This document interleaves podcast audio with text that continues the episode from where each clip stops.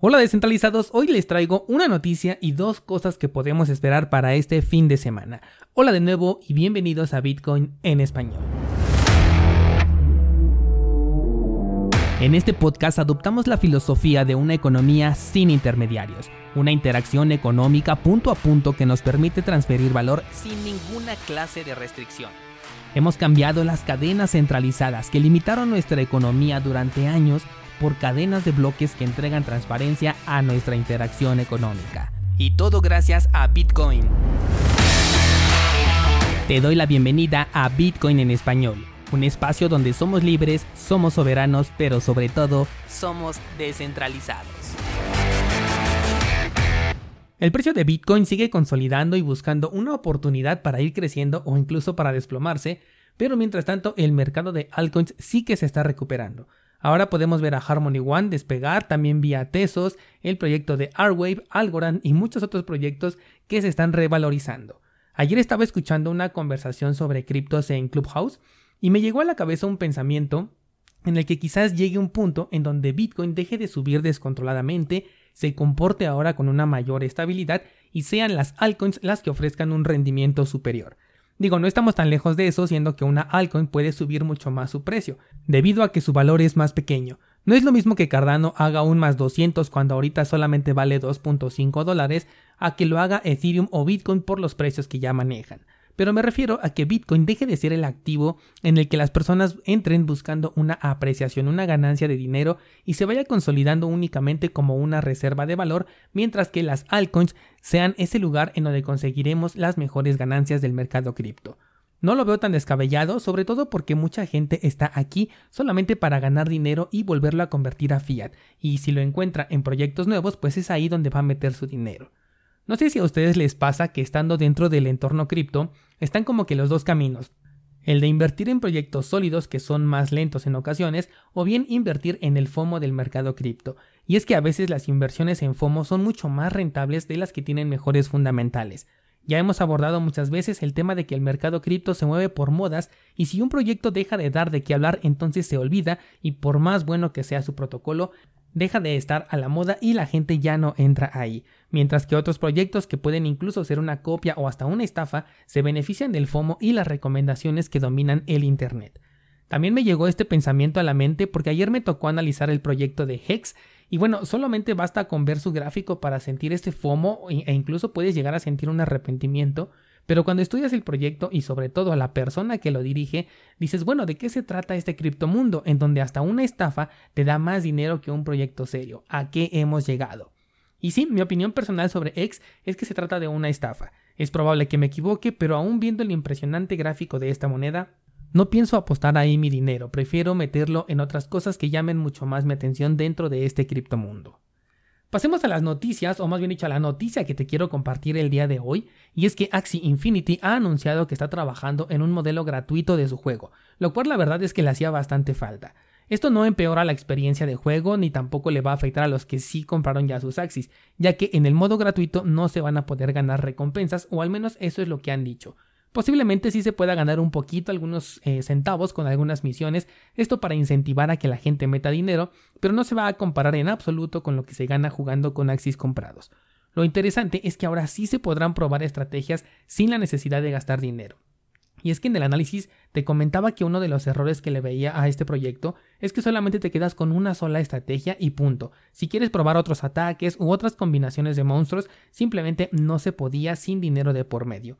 Creo que incluso este modo gratuito hasta los jugadores que ya pagan por el juego lo van a terminar utilizando. Claro, si es que no te limitan a utilizar solamente ciertas cartas. Creo que sería una de las mejores aportaciones al juego el hecho de que puedas probar estas estrategias y ya cuando veas que conseguiste una estrategia eh, con una buena tasa de partidas ganadas, esto te puede incentivar a comprar ahora sí ese equipo y monetizar tus victorias. También se dijo que ya están muy avanzados en el proceso de la creación de tierras, algo que se ha manejado desde el principio de este proyecto, aunque todavía no sabemos exactamente cómo va a funcionar esto. Se habla de un modo aventura para salvar un reino, pero bueno, todavía no tenemos nada confirmado. Pasando a otra cosa, este fin de semana será muy interesante por dos motivos. Uno más que nada, pero voy a agregar otro porque coincide con la fecha. El primero es la salida de los contratos inteligentes de Cardano que será este próximo domingo. ¿Qué podemos esperar con esta salida? Por supuesto que no tengo una bola de cristal, por lo que solamente quiero hablar de posibles escenarios, ¿vale? Uno de ellos es que el precio de la moneda se desplome haciendo referencia a el comprar en el rumor y vender en la noticia. Si esto ocurre, voy a preparar un par de órdenes de compra para poder aprovechar y comprar a los mejores precios, considerando que ahorita se encuentra en 2.5 dólares y podría desplomarse. Otro escenario es que el precio comience a subir. En este caso no pienso hacer absolutamente nada. Recuerda que mi estrategia es holdear y beneficiarme del staking incrementando mi posición cada semana por lo que el precio de Cardano no es un dato importante para mí en este momento. Cosa diferente sería si tuviera una explosión. Ya no es muy común ver este tipo de casos, de hecho no lo he visto desde 2017, pero si ocurriera que de pronto el precio se descontrolara, es posible que vendiera un 10% para recomprar cuando la burbuja explote, porque este tipo de movimientos no serían sostenibles. Te estoy hablando de un hipotético caso de una subida por encima de los 10 dólares que fuera así como que un, un boom descontrolado. Algo que también podríamos ver son algunos errores en la ejecución de ciertas plataformas. Esto no precisamente sugiere que exista un error dentro de Cardano, porque cada plataforma hace su propio desarrollo, por lo que el error vendría entonces del proyecto y no del ecosistema que está proporcionando Cardano. Recuerda que Cardano está proporcionando como que el sistema operativo y los proyectos que van a correr son como los programas que instalamos en nuestra computadora, ¿vale? Aún sabiendo esto, es posible que también veamos ataques mediáticos, por alguna razón que no comprendo, hay personas que están interesadas en que Cardano no funcione.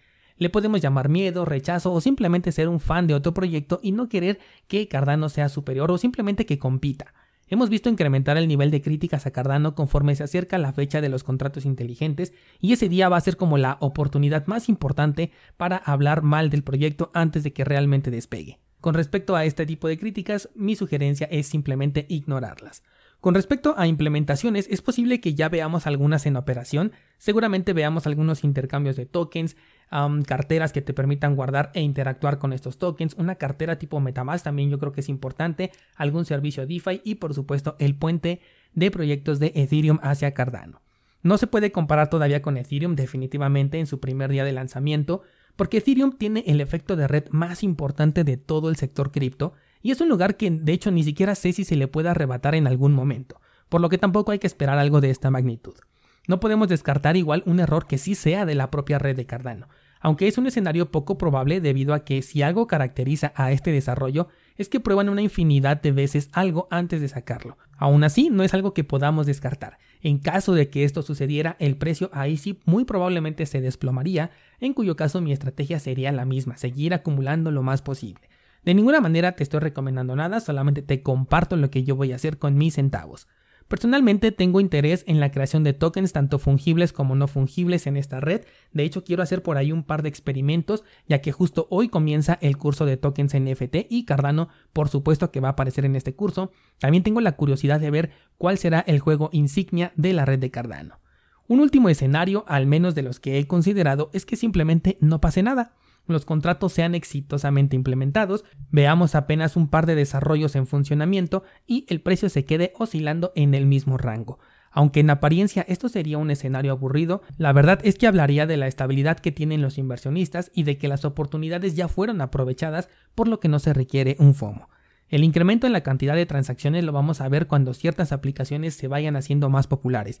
DeFi, NFT y criptojuegos son los que más van a incentivar al movimiento de Cardano en la blockchain, y esto nos va a beneficiar a quienes hacemos staking, así que sugiero que por lo menos dejes un ligero capital produciendo ganancias periódicas. El otro evento que va a ocurrir el mismo día es un poco más volátil y se trata de la actualización del juego de Plant vs. Undead. Una actualización muy esperada, pero que no me permito ya emocionarme porque ya vimos lo difícil que les ha sido implementar cambios. Aunque últimamente ya ha sido todo más fluido, al grado en el que ya se puede entrar a cualquier hora, se dice que la rentabilidad en la primera semana será extraordinaria, por lo que todos van a querer aportar sus riegos a este famoso árbol del mundo, el cual según algunas estimaciones te permitirá tener tu primera planta NFT en apenas una semana. Desde mi perspectiva, el juego sigue siendo insostenible, y más con todo lo que están ahorita regalando.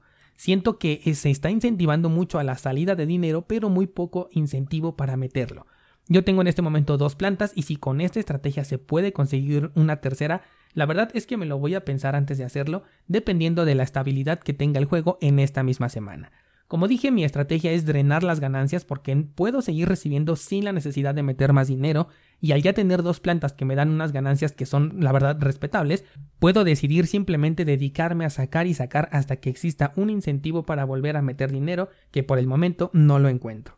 Por esta justa razón es que no veo sostenible todavía el modelo del juego, pero veamos que otros cambios vienen en el futuro, es posible que para el lunes ya todo esté nuevamente cerrado porque no fueron capaces de soportar a todo el mundo regando un solo árbol, nadie lo sabe. Sin duda, este será un fin de semana muy interesante. Si ocurre algo que valga la pena compartir con respecto a estos dos datos, se los voy a comunicar por Instagram o, por Twitter, así que procuren darse un par de vueltas en ese día. Vamos a abrir con esto el debate del día de hoy. Cuéntame qué piensas que va a ocurrir este domingo con el hard fork de Alonso, que por cierto es muy probable que los exchanges y carteras suspendan depósitos y retiros con Cardano, por lo que si piensas mover algo sugiero que lo hagas desde el día de hoy para que no tengas inconvenientes y no sugiero hacer ningún movimiento con Cardano mientras ocurre el fork. Te lo comento por si quieres comprar o vender, pues ya mantén mejor ese saldo directamente en el exchange donde lo vas a intercambiar y listo para ejecutar las órdenes. Esas sí se van a poder ejecutar porque no requieren de una transacción, pero todo tipo de movimientos de depósitos y retiros yo creo que van a ser suspendidos y aunque no lo sean, no sugiero hacer movimientos en ese momento. Así que cuéntame cuál de los escenarios que te comenté piensas que va a ocurrir o si te ocurre algún otro que puedas eh, compartirnos. Tienes el enlace a mi Instagram en las notas de este programa o bien explícaselo a toda la comunidad entrando a cursosbitcoin.com diagonal Discord. Te veo por allá para continuar platicando.